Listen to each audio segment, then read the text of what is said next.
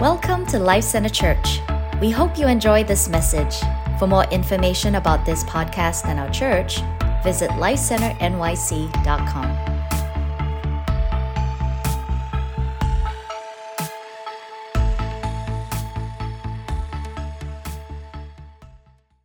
David and Audrey, would you guys come up for? It is my honor and privilege to introduce David and Audrey Kim. David is uh, and I are, are spiritual brothers. We have a, a, spiritual father who really launched us into ministry. It was Lou Engle. God's used Lou in so many different ways, um, but one of the things He's always used Lou in is to stir up vision and desire and to birth ministries all around, all over the world, especially in the U.S. And uh, we wouldn't, Tammy and I and Sal and Jewel wouldn't be here if it wasn't for Lou speaking words of encouragement and just destiny over us that gave us the courage to step forward. And know He's done likewise for, for David and Audrey. So you're going to hear an amazing word today. So, Father, I thank you for this couple. God, I thank you for what they represent, the generations coming forward and, and bringing forth godly generations with them. So, Father, we just bless what's in them, anoint them as they bring forth the word, and we just receive you guys as, uh, uh, as you are, prophets of the Lord. Amen. Amen. Amen. Thank you so much, Pastor Bill. Awesome. Well, we're excited to be here with you guys. Our son Elijah is right there. He's three months old. He has a little blue chambray shirt. Audrey was like, Yeah, he's going to match you today. And I was like, Yes! This is all I've ever wanted. Uh, well, we're glad. We're honored to be here on Pentecost Sunday with you guys. I don't know if how many of you guys were aware that it's Pentecost Sunday but it, it, lined up that way and it matched that way. Someone actually texted us and said, Hey, you guys know that you guys are going to be in New York on Pentecost Sunday. And I was like, I, I totally forgot about that. I haven't even thought about that. But I just feel like it's so significant. Right here yesterday, there's about 40, 50 young people, and we prayed for six, seven hours for a breakthrough in the city and for an east on the East Coast, just believing that there are wells of inheritance in this city that God wants us to dig into corporately for a whole generation. Uh, so we had a pre-rally actually leading for this gathering. We had a pre-rally in I think it was January, and so before he was born, I, I flew out here and we preached to a little group of students on the story of David's mighty men. And this is a story in the book of Chronicles. It's kind of an obscure story. And I'm going to start here and then want to track with you guys together on what we believe God is releasing in this city and over each and every one of you guys. And, and in this story, a little obscure story in the book of Chronicles, as, as the story of the mighty David's mighty men are told. There's this story where David says, And David had a longing for the water of the, from the well of Bethlehem. And then it says, And then the three, who were the, the captains of the mighty men, heard this desire, they went and broke into the enemy encampment because at the time Bethlehem was possessed by the enemy. And so they broke through into the encampment, God uh, got water from the well, brought it to David, and David says these words Far be it from me, O Lord, that I should drink from the blood of these men. And he was so moved. And then he takes that water and he pours it out onto the ground. And the point of that word was this it's an illustration, I believe, of Jesus who has longing for wells in cities. That, that, that there's something in the heart of Jesus that he's tasted the waters of this city before, the revivals of past uh, uh, generations. And there's a longing in the heart of Jesus that says, Oh, that I would drink from the well of New York again. In all the ways that has been possessed or encamped by the enemy, and then those friends who were close enough to him. Because it says, and David sighed, and it was it wasn't saying to them, it actually was saying it to himself. He was just sighing, missing home. And he says, Oh, that I might drink from the well of the water of Bethlehem. Those who were closest to him were close enough to hear the sighing of his heart and the secret desire of his heart. Without David asking them, they broke through enemy lines. And I believe that God is looking for friends He's looking for friends at this hour who are close enough to hear the desire of his heart for this city. Then they'll say, Whatever it costs me, I'll break through enemy lines. And when they bring that water back, it's as if the Father, it's as if Jesus can't resist. He takes the water of his Holy Spirit and he pours it out onto the earth. You guys, you guys tracking with me? And and there's this core value that we share. Pastor Bill talked about this, reference this of, of with Lou of redigging the wells of revival. It's actually a book that he wrote.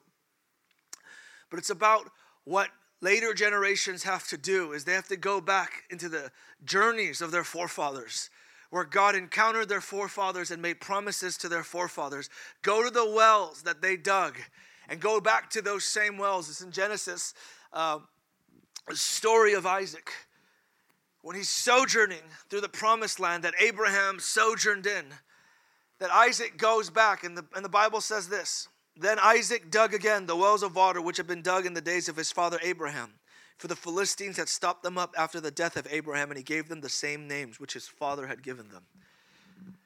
That Isaac goes back to wells that his father had dug to drink of that same well, of that same water, and he begins to understand that as he comes back to them that the enemy has come and stopped them up and kept them from flowing but isaac makes it his duty to redig them for his generation for his family for his children and I just want to share this morning on that sense of, uh, of, of spiritual inheritance or generational inheritance, spiritual transfer between generations. If you look at the life of Abraham, who's you know one of the great figures, he's the patriarch of faith, the father of faith in one sense. You look at his life, there's there's there's very little monuments left. In fact, you, if you go to Israel, there's there's nothing that Abraham did that still stands there. He, he didn't leave behind monuments or great buildings and great houses and palaces. What he left behind were altars and then he left behind wells. Those are the two things that he went throughout his life to do.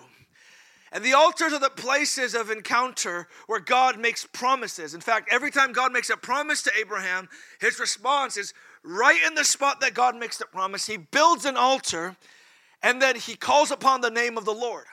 And those altars for future generations become a place of remembrance where they can come, come back and then they can sign their name to the storyline and say, My father's promises are my promises. In fact, Isaac and, and then Jacob, they actually go back to these altars. That's where Jacob has the, the, the ladder dream, where God promises that it's at the altar that Abraham had built. In fact, if you look into the Old Testament, there are altars that are revisited by future generations. They're places of encounter and promise. And then there's wells, which are places of encounter and refreshing. That there's that there's that there's places where where where where where Abraham encountered God in a place of refreshing, and his descendants afterwards came to that same place and they drank from Abraham's spiritual history with God. And that's Abraham's legacy. In fact, you Abraham was, if you look at scripture, he was a rich man. But if you look at his descendants, his wealth didn't pa- pass down cleanly, really.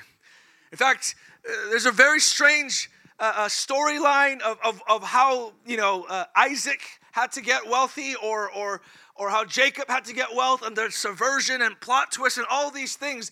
Meaning, Abraham's primary inheritance or legacy that he passed down to his children was not wealth, it was not financial. That's how we normally think about inheritance.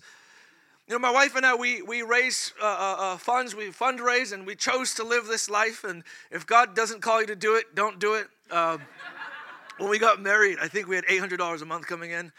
Uh, it, was, it was great. it, it, wasn't great because we lived in Pasadena at the time and the rent was 1850 So it's like, Lord, there's a gap. we need you to fill it. Um, and, and, and, so people always ask us, what's your retirement plan? Do you have a retirement plan? I'm like, no, I opted out of Social Security because I don't want to pay taxes, right? Uh, and, and, and, and not having that or, or even inheritance for our kids, not even thinking in those ways. But, but, but Abraham, he didn't necessarily think in those ways, and the patriarchs weren't thinking in those ways. In fact, what you see is, is if you see the Bible, what's passed down most frequently than not is spiritual history and promises.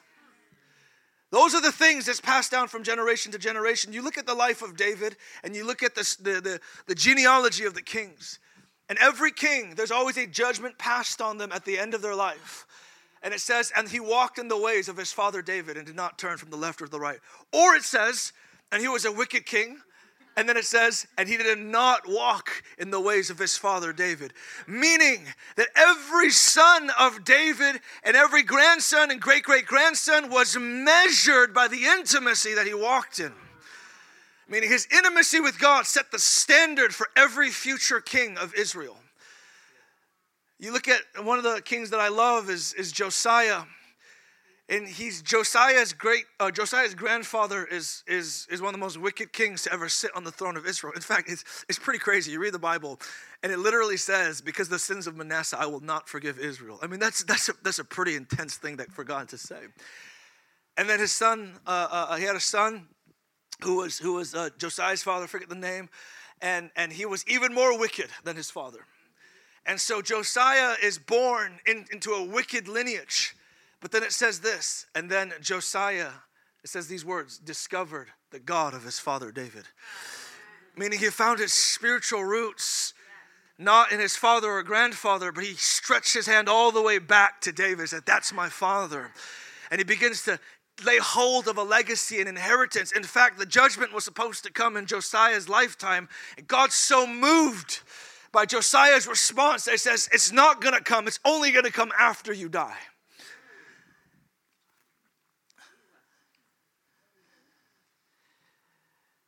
There's, there's this uh, uh, uh, principle of, of, of, of, of spiritual legacy that I believe that we have to lay hold of in, in an individual way for your own families, but even in a corporate way. Understanding the, the, the, the, the roots of the city that you live in or the region that you live in. You know, I'm, I'm you know, clearly, uh, uh, uh, my parents are not from here. I don't know if that's obvious, but it is. Um, and, and so my parents immigrated here. I always joke, you know, English is my first language. Whenever I whenever I, I make a typo or something, go, oh, English is my first language. That's my that's my go-to. it might take you a little while to get that joke, but it's it's it's quite funny. Um, and uh, uh, just understanding why, you know, what what is America? That was kind of one of the things that they had to go through. And then me, after I became a believer, began to study the, the revival history in this land, knowing that and what I came to find out, find out is that there have been more revivals and outpourings of the Holy Spirit in America than any other nation in the history of the church. In fact, there's been a revival, some would say every two or three generations, there's been a revival in America. Right? That's that's been kind of the cycle of God moving in seasons of this country. If you study, you go to you, uh, this is one of those places. America is just one of those places that you could actually go and visit places where the Holy Spirit came. I remember that one of the first times we were in New York doing campus ministry, we were praying in front of these doors at Columbia University, only to find out that the doors of the chapel at Columbia University were taken from another church. And that church happened to be the church where Jeremiah, Lam- Jeremiah Lanphier started his prayer meetings. And we're like, this is a sign that God wants to move on the college campuses of New York. You got to study your roots, Lou would say, to grow your shoots. That's a, that's a good one. That's not mine. That's, it's not, it's not an original line. It's, that's the Lou Engle right there. Uh, it's a Lou Engle original. You gotta know your roots, uh, roots to, to grow your shoots. Point being is this: is, is there's a corporate significance for the regions that God's placed us and the boundary lines in which He's placed people. And there's something even about this city that we have to understand. There's something about this, this region on the East Coast and, and even America that, that's not, that's a, that in, a, in, a, in a very real sense, is not present in other nations of the world. It's not present in other nations of the world, but it's wells that can be redug again. It was, uh, was connecting with uh, Tammy after we were at this gathering uh, uh called 222 uh, uh, Field of Dreams. And, and if, you, if you know Lou and tracked with him for, for any about amount of time, you know that The Field of Dreams is his favorite movie. He's memorized every line. How many of you guys have watched Field of Dreams, by the way? Oh, that's, that's a lot of people. Usually we, we preach on college campuses and go, How many of you guys have heard of Field of Dreams? No one. How many of you guys have heard of Kevin Costner? No one, right? You know, actually, at this point now, we go, how many of you guys have heard of Lou Engle? Nobody. And I'm like so shocked, right? I'm like, I'm like, how many of you guys heard of the call? no one, right? It's a to- totally new generation. I remember Lou was preaching at a, at a Jesus culture one time. I, I, I was assisting him on the trip, and and Banning asked the crowd, "How many of you guys have ever heard Lou Engle preach live?" And this was like maybe eight years ago, okay. And like six hands went up out of 5,000. And I was like, oh my gosh, it's a completely new generation. And Lou, if you know Lou preach, you know, he's a wild man, and he opens his message with, What will you do with my legacy? It was epic. Uh, and, and, and really, that's, that's uh, you know, that is a question I believe that the Lord has for us today. What is our legacy, our spiritual legacy, and what will we do with the spiritual legacy of those who've gone before us? So, uh, so we were at this gathering, Field of Dreams. Um, we came away from it about a small gathering, maybe 500 people, and people who had been touched by Lou, impacted by his life, sons and daughters who have gone on to do incredible things uh, with the Lord.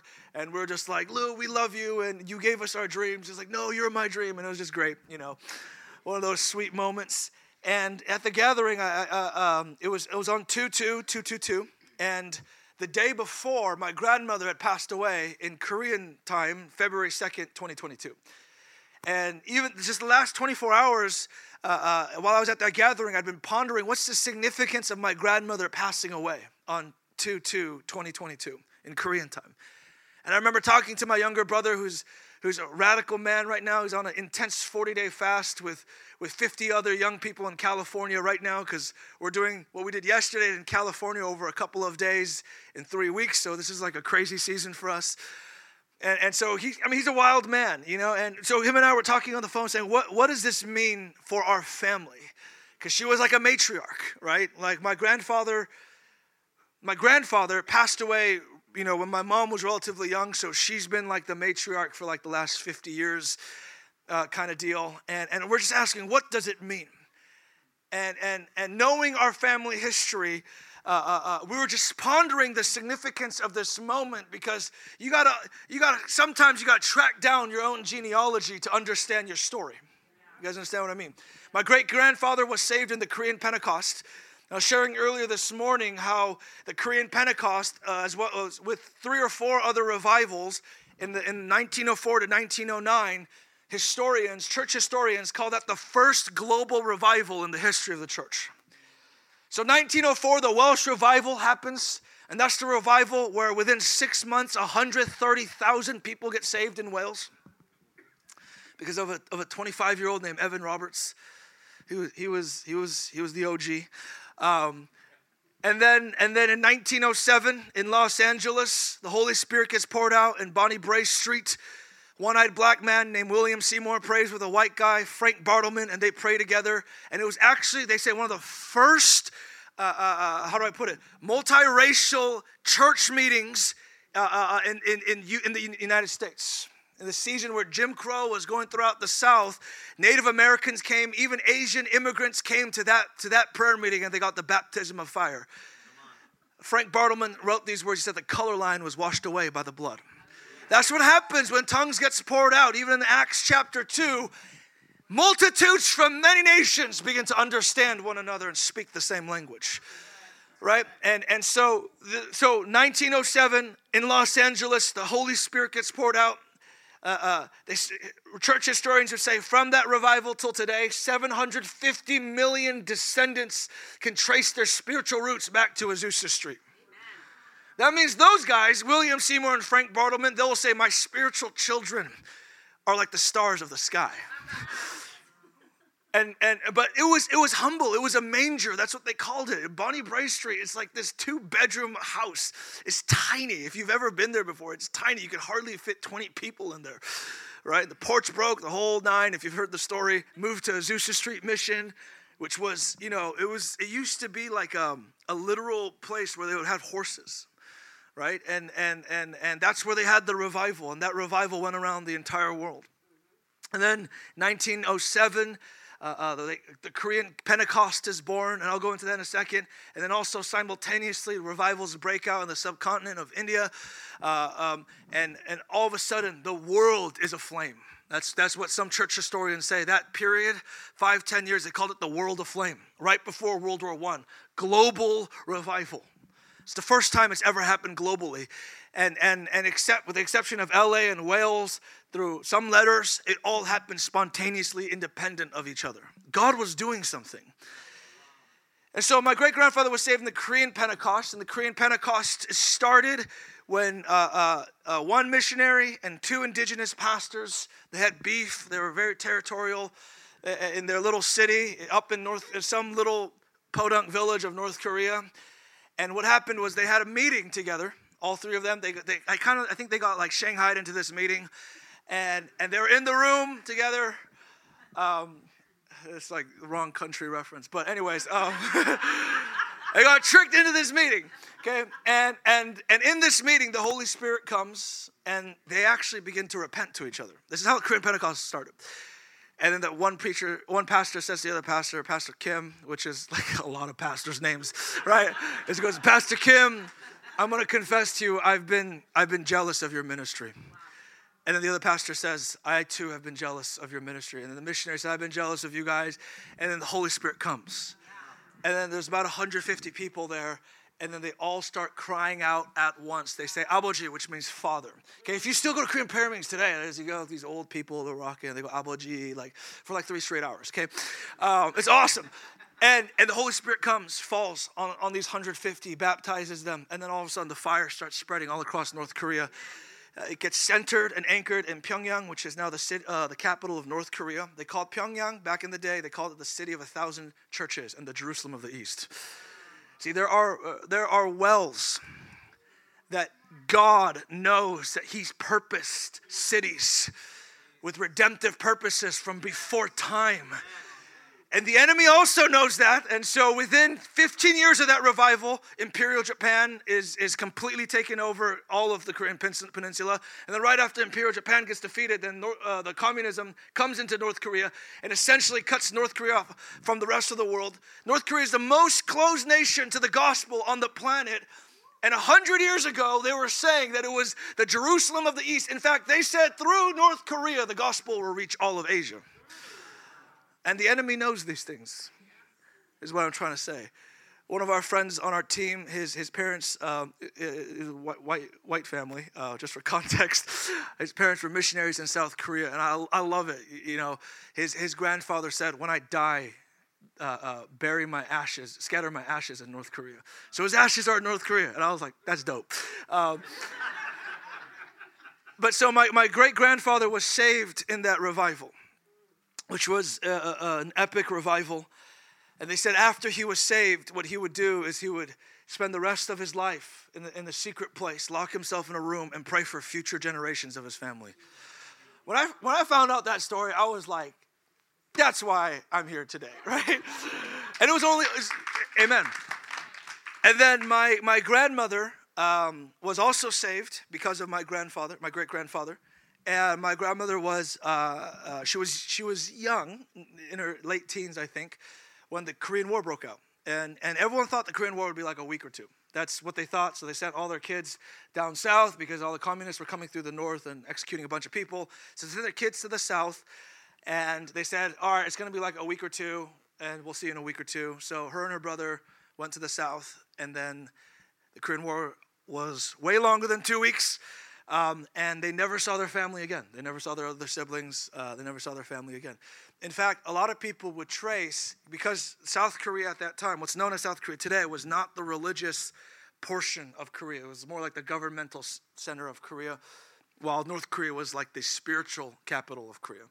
They say that the revivals in South Korea in the 70s, 80s, and 90s, a lot of those were started because of North Korean refugees who were believers.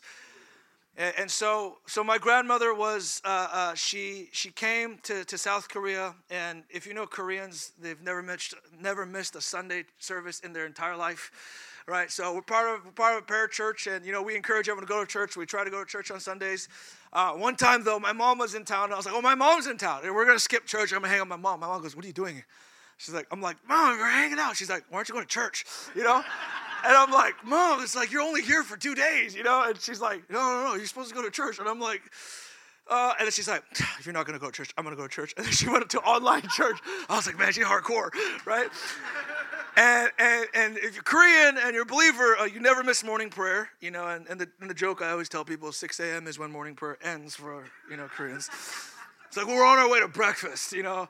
And and so if you you know you grow up in Korean church, you know your parents will drag you to morning prayer sometimes, and and it's you know it's it's very early. Um, it's before the sun rises for sure, you know. Um, and and so my grandmother would go to morning prayer every morning, and she would pray for every single person in her family. That was the habit. And my mom was a believer. She grew up as a believer, uh, uh, encounter with Jesus, and and then she would take up the habit. I remember I was. I actually don't remember too much, you know, blocked it out maybe, but I was, you know, me and my group of friends were, were of the worst, and of the worst, I was the worst, right? And and our youth group, I, I shared it this morning. Um, our youth group was more like a gang than it was a church, than it was a youth group, right?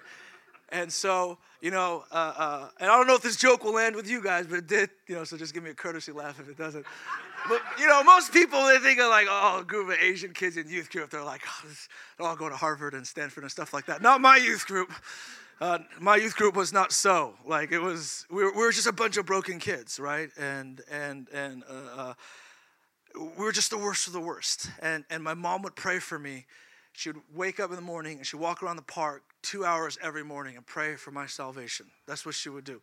And then after I got saved, then she, you know, she, uh, she, she went after my brother. And so it's how it is in our family. You can't run from God. Um, and, and so, uh, and my mom would say, you know, she said, one time she was joking with me. She said, you know, I should have prayed for you one hour a day so you'd be a really godly businessman instead of full time ministry. and uh, it was, it was, it was, it was, that was a hard conversation. Oh, that's actually a fun conversation. I'll, I'll just tell this story because this is a, this is a great story. I remember after I got saved, you know, obviously my mom was happy. You know, I left my lifestyle of sin, the whole thing, loved Jesus. And then I got like like super saved. So my mom was like, "Dude, you need to study for SATs. You can't be uh, can't be reading your Bible all the time." And she took my Bible. Like, I know. So I saved up all my lunch money for a season. I bought a Bible from Barnes and Nobles. I don't know if everyone everyone knows Borders. It was Borders. That's yeah. It doesn't exist anymore. But I Bought my Bible. There was no Amazon back then. That's how crazy it was. You know, was, I bought it retail price. You know, $49.95 NIV Study Bible, and I hid it like under my desk in a compartment. It was like North Korea, right? Like, and, and I'd wait. I'd, no joke. I'd wait for my mom to fall asleep. I'd sneak. I'd sneak out my Bible and read it after she fell asleep. You know, no, no joke. With like a little flashlight under my desk. I spend time with God. And uh, my mom was like, "Dude, you can't go into full time ministry." And th- that's the thing. It wasn't because she didn't love God. It was just, you know, if you go into full time ministry, especially as a Korean, you're gonna be poor forever. Like that's that's like her her mentality. She's like, "I didn't I didn't come to America for you to be poor," you know. Uh, and and so uh, I remember my, my sophomore year of, of college, she's like, if you don't choose to be a businessman right now, because I was in business school at Cal, if you don't choose to go, you know, be a businessman for the rest of your life, you know, you're on your own. And I was like, okay, you know, and it was emotional.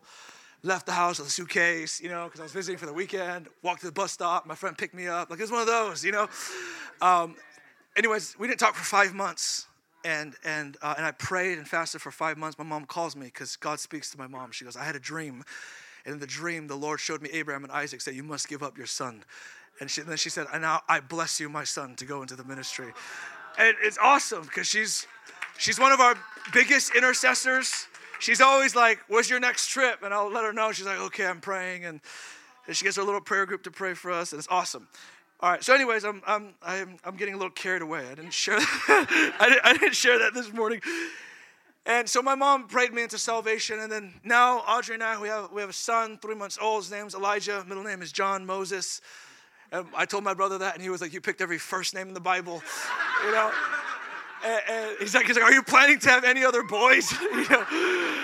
And, and so Elijah, John, Moses, and now we got to pray for our son, saying, "God, give him a double portion." It just changes you just changes you. Where you're, you know, when you're younger, you're like, you know, what's what's my calling, God? What's my what's what's the timeline of my calling? And now it's like, God, I don't really care. Just let let our kids love God, you know. And so our whole community now, all of us like getting married, having kids and stuff like that, and your mindset begins to shift generationally. And and it's it's so important for us to understand spiritual inheritance. You know, and, and, and corporate inheritance, even for your family or for a region or even for a people group and redemptive callings and destinies of God. There's even a place for corporate pain. And I want to say this because there's so much of corporate pain that is that is that is magnified today in the media. And I think God's it's because God's put his hand on it. But there's a word in Korean called Han, okay? And Han means like corporate anger and pain. It's because Korea, if you, if you study the history of Korea, the last 2,000 years, they've been conquered by virtually every country in Asia, right? And because it's a strategic port city. And so there's this corporate suffering that the people have experienced. And I'll never forget Lou preaching on this. He, he preached on this, and I, I, felt, I, I felt my identity. Like a white father was speaking my Korean identity back into me. That's how powerful it was. And he says, he says, but if the Han is channeled or that corporate pain is channeled into corporate intercession, what you get are the great revivals throughout Korea's history. In fact, from 1960 to 19, uh, uh, from I think 1980 to 1990, Korea went, South Korea went from 10% Christian to 90% Christian in 10 years. In fact, in 1960, the UN said South Korea is the poorest nation on the face of the earth. Now we make all your cell phones. It's epic. You can actually trace, if you, I don't have time to get into this, you can actually trace the growth and progress of the gospel in certain countries in Asia and the national prosperity that rises with it, right? And so, uh, uh, point being is this, is that there, there's a place even from, for corporate pain that can be turned into generational inheritance if the pain is turned into prayer then it becomes generational inheritance instead of generational pain and generational trauma. And there's, you know, there might be those who might be thinking, you know, I, I'm the first believer. And I believe in the same way. Like, you know, I, I, actually met someone, he's on, our, he's on our staff team now. He was like, man, I'm the, I'm the first person in my family to go to college. My first time meeting one of those, right? I was like, you're, you're the first person to go to college in your entire family? He's like, it's actually, I'm the first person to leave my hometown and my entire family. And I, am intrigued uh, because I, am intrigued with the South. I, I, I, know nothing about the South. I'm from California. Uh, South is a mystery to me. If you're from California, is there's California, America and then New York. Like that's that's how Californians think, right? Uh, uh, I don't know if you've ever met someone from California. That's that is that is how we think. And so whenever I meet someone from the South or from the Midwest, it's I, it's it's it's like social studies for me. I'm like, what is this drink called sweet tea that you love? You know. I don't know if you're from the South or had Southern sweet tea. It's it's it's the bomb. Uh, I, I, think it's better than milk tea, and that's almost you know heretical to, to, to Asian people. Um, anyways, and, and so he was talking about this, this, it was so crazy for his family that he went to college in a different state. In fact, no one on his family has ever been on a plane before. There, there is a reality, even when it comes to in the spirit, that you don't have to carry uh uh uh, uh, uh, uh, not just generational pain, but the limitations of previous generations, because you can start to carve out your own legacy. Like Josiah, he reaches all the way back to David, and all of us in this room can reach all the way back. He says, it says, and the Father before whom every knee shall bow. The God and Father of us all can reach all the way back to that kind of inheritance. And you look at the Bible, you say, that was my, Abraham is my father too. You say, David is my father too. It says, Jesus, he's not only the son, but it says he's the everlasting father. And we can find our, our names in the storyline of God. I, I told the story earlier uh, in the first service. My, my dad is, a, is was he, he grew up Buddhist, and he grew up in, in, in like uh, in, in Jeju Island, which is like the Hawaii of, of Korea, but it's super traditional, right? And so so my dad grew up. Uh, and and and he learned how to swim before he can walk, is what he tells me, because it's it's like a little island. I don't know if he's serious about it, but that's what he says, right? And and uh, uh, they're hardcore Buddhist family. Like I remember my grandfather's funeral was like was I mean it was intense. I mean they had shamans and everything. It was it was actually four days. Like that was it was like a ritual funeral. Like that's how intense it was. That was that's my dad's side. And when my dad married my mom and they came to the states, my dad actually refused to go to church. And and because he because for him to convert would be to betray his family line right? And so he refused to go to church, and so he would wait in the car uh, uh, every Sunday, let my mom go to church, and then you know, and then take her back. But she was going to go to this one uh, overnight prayer gathering, and it's called uh, Tres Dias. I don't know why it's called Tres Dias. It's a Korean thing, but it's in Spanish. All right, and, and so it's called it's called it's called Tres Dias, right? And it's like a, it's like a multi-night prayer, you know, conference kind of thing. And so uh, uh, she she she goes, and my dad didn't want her to go to an overnight place alone, so she he went with her. Okay, and he walks into the service, gets slain in the spirit as he walks in, and he's slain for six hours. He wakes up praying in tongues and saved. I know. Uh, praise God. You know, God was just like, you know what? We're, we're not we're not going to do the twelve step, you know deliverance protocol. We're gonna get it all out. One one swoop, six hours, bam, and you just wake up clean, right? And so that's how my dad got saved. Um, and, and, and he, you know, in many ways, he still, when we go back, he's he's like the the one of the, the few believers in his family, you know, and is ministering that. But but but there's there's it doesn't matter what, what I'm trying to say is, is if you're the first believer in your family line, because there are things that my dad did that impact me to this day. And he's a he's just a honorable, noble businessman. Not just. It's it's it's, it's a high occupation. It's, it's whatever God's called you to do is the highest occupation for your life, right? Yep. And and but I, I still remember like he's he's not the loudest person. He's not he's not a preacher. He doesn't do the most intense Bible studies. He wasn't going into the Greek and Hebrew with us, you know, during family devotionals, but he was consistent and, and, and that's what spiritual legacy is about. It's, it's not about the monuments. It's not about these giant platforms or that you create for your children in ministry terms or, or, or reputations that, that they have to uphold, but it's spiritual legacy. It's altars and it's wells. It's altars and it's wells. You know how I learned how to pray for my son? I learned from my parents right? I got, you, you know, obviously, uh, all of you guys, or a lot of you guys are parents, so you know how you feel when you get your first one. You're like, you have no idea what to do. You're freaking out. You got no sleep, right? You're like, why is he crying? Why? Why? Why? You know, and he's, why is he not eating? You know, why is his diaper already dirty? And it's just all these, you know, questions. Eh, but I, I, you know, my dad wasn't he wasn't a platform minister or anything like that. He was a faithful deacon. He took care of church finances, you know, faithfully, right? And and uh, he's just, he was just faithful. But I remember every night when he'd come home, without fail, he put his hand on my face and my brother's face, and he would pray for us. Sometimes he would pray in tongues, and when we were little, we were freaked out. We'd be like, me and brother look at each other and be like, what was that? Do you think that was the tongues? You know, like. and uh, my mom, I, I, I still remember, to this day, still, her just walking around the house and praying you know, praying loudly and, and casting back the enemy and just all this great stuff that that's that was you know that's what I grew up in in the atmosphere and and that's you just you know that's spiritual legacy is what I'm trying to say. It's, it's not the big things. And I, am you know, if you could give a, give a financial legacy to your kids, that's awesome, you know, and, and all that kind of stuff that people want financial freedom for their children or a good college education. But what really, what you remember later on, especially when you become a parent, is, is the little things your parents did that pointed you to God. Now, I remember when, when my parents lost their business, I was like nine or 10 or 11, and it totally reoriented their lives. And, and, and they were praying people before, but after that, they were really praying people. Morning prayer every morning, my dad would go. My dad was in, like, after the business collapse, was in debt for 15 years. And, and, and, and every morning without fail. He said, he said, sometimes, David, I didn't have gas to get to the prayer meeting. But I just said, God, I, I, I, I, I need to go. Just fill my tank, and he would get there. That, that's, you know, you, that's legacy. That's inheritance. Remember what Corey Russell said?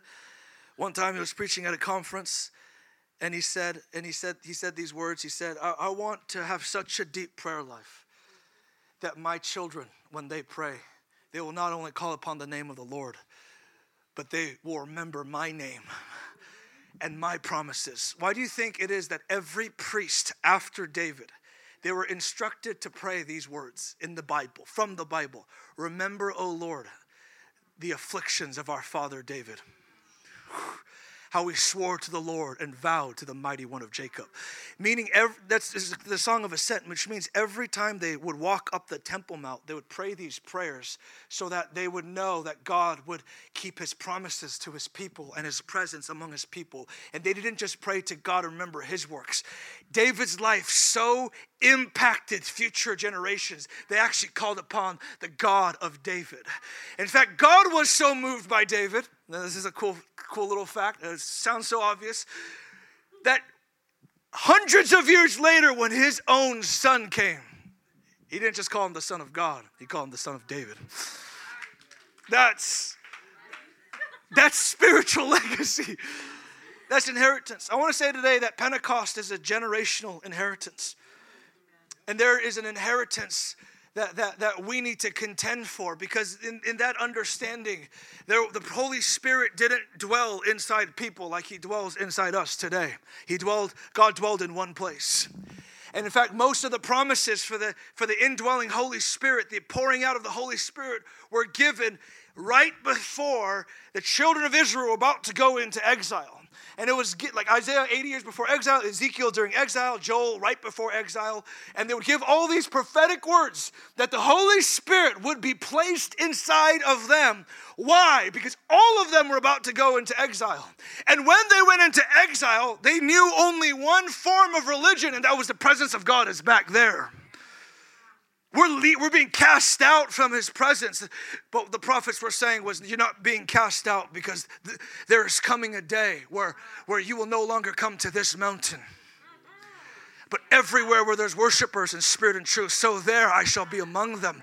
He's speaking of a future time where the Spirit be poured out. That was the significance of Pentecost. It wasn't just, you know, we speak in tongues and do cool signs and wonders. And it was that wherever you went, God would be with you and he'd be inside of you. And, and, and, that, and that if you understand that there are prayers from over generations in the Old Testament, and you can imagine in the land of Babylon, parents telling their kids, We're strangers in a foreign land. This is not our home. These are not our gods.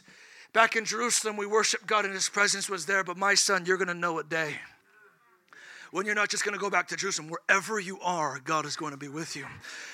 And, and that's what spiritual legacy looks at. It's not just the manifestation in your day, but it's looking at your descendants after descendants after descendants. But if you want true spiritual legacy for your descendants, you got to understand also what God's done in previous times. So you can reach back and not just reinvent the wheel, but you can redig a well. Okay, understand that Jeremiah Lanphier started permeating the city with a handful of people then the stock market crashed, a crisis came, and then 11,000, 17,000, 23,000 people started praying at lunchtime. You guys all know the story. Started a revival in America where one out of 13 Americans were saved right before the Civil War.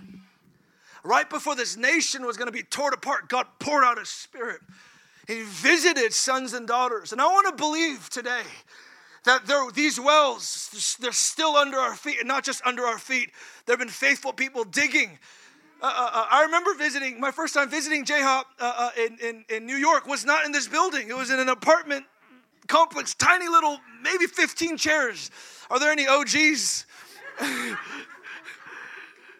and, this, there's, there's been digging happening. And there's a corporate digging where we press in together and believe that there's still more for this generation. There's still more that God wants to pour out. I want to invite the worship team to come back up.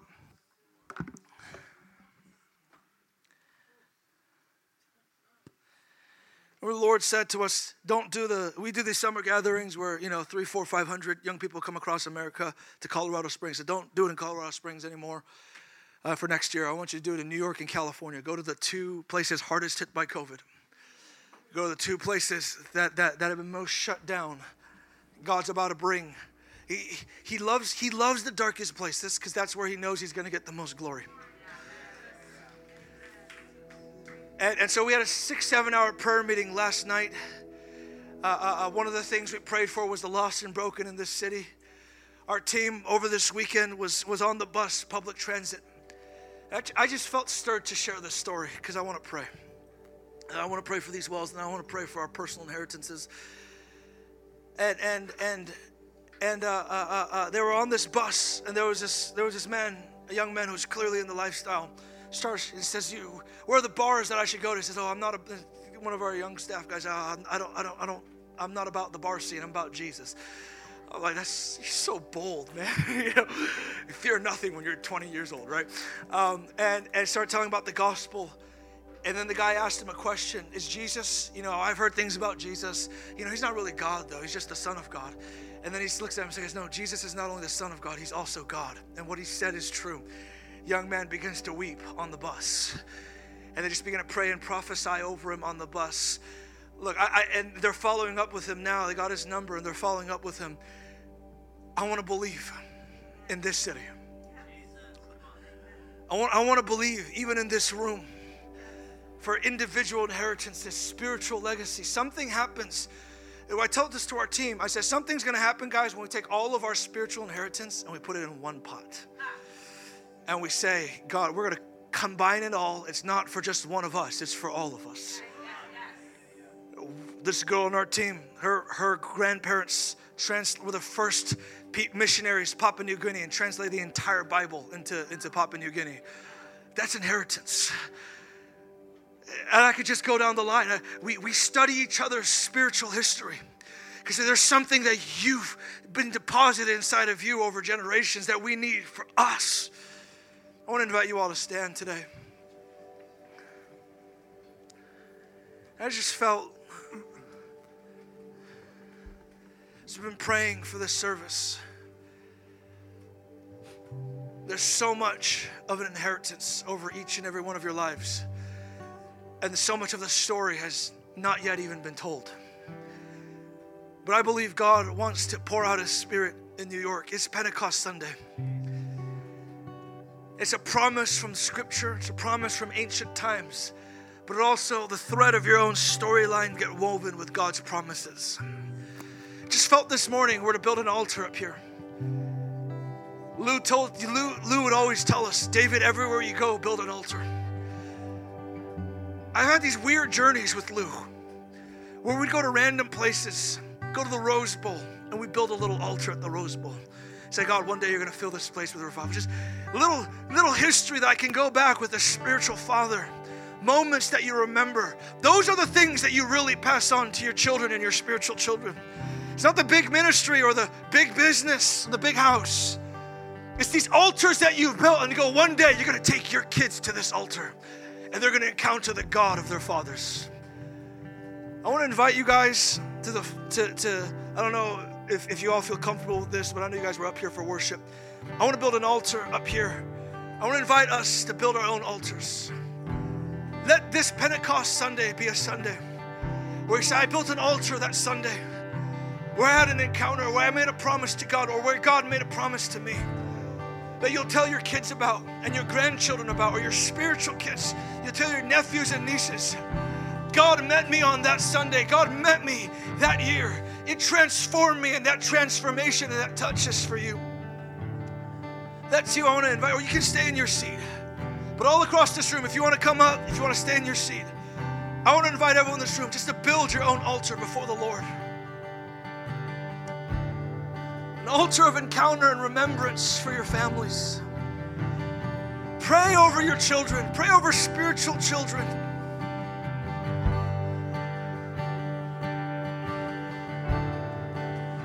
One of my good friends who works at Facebook says, I want to build an altar at Facebook.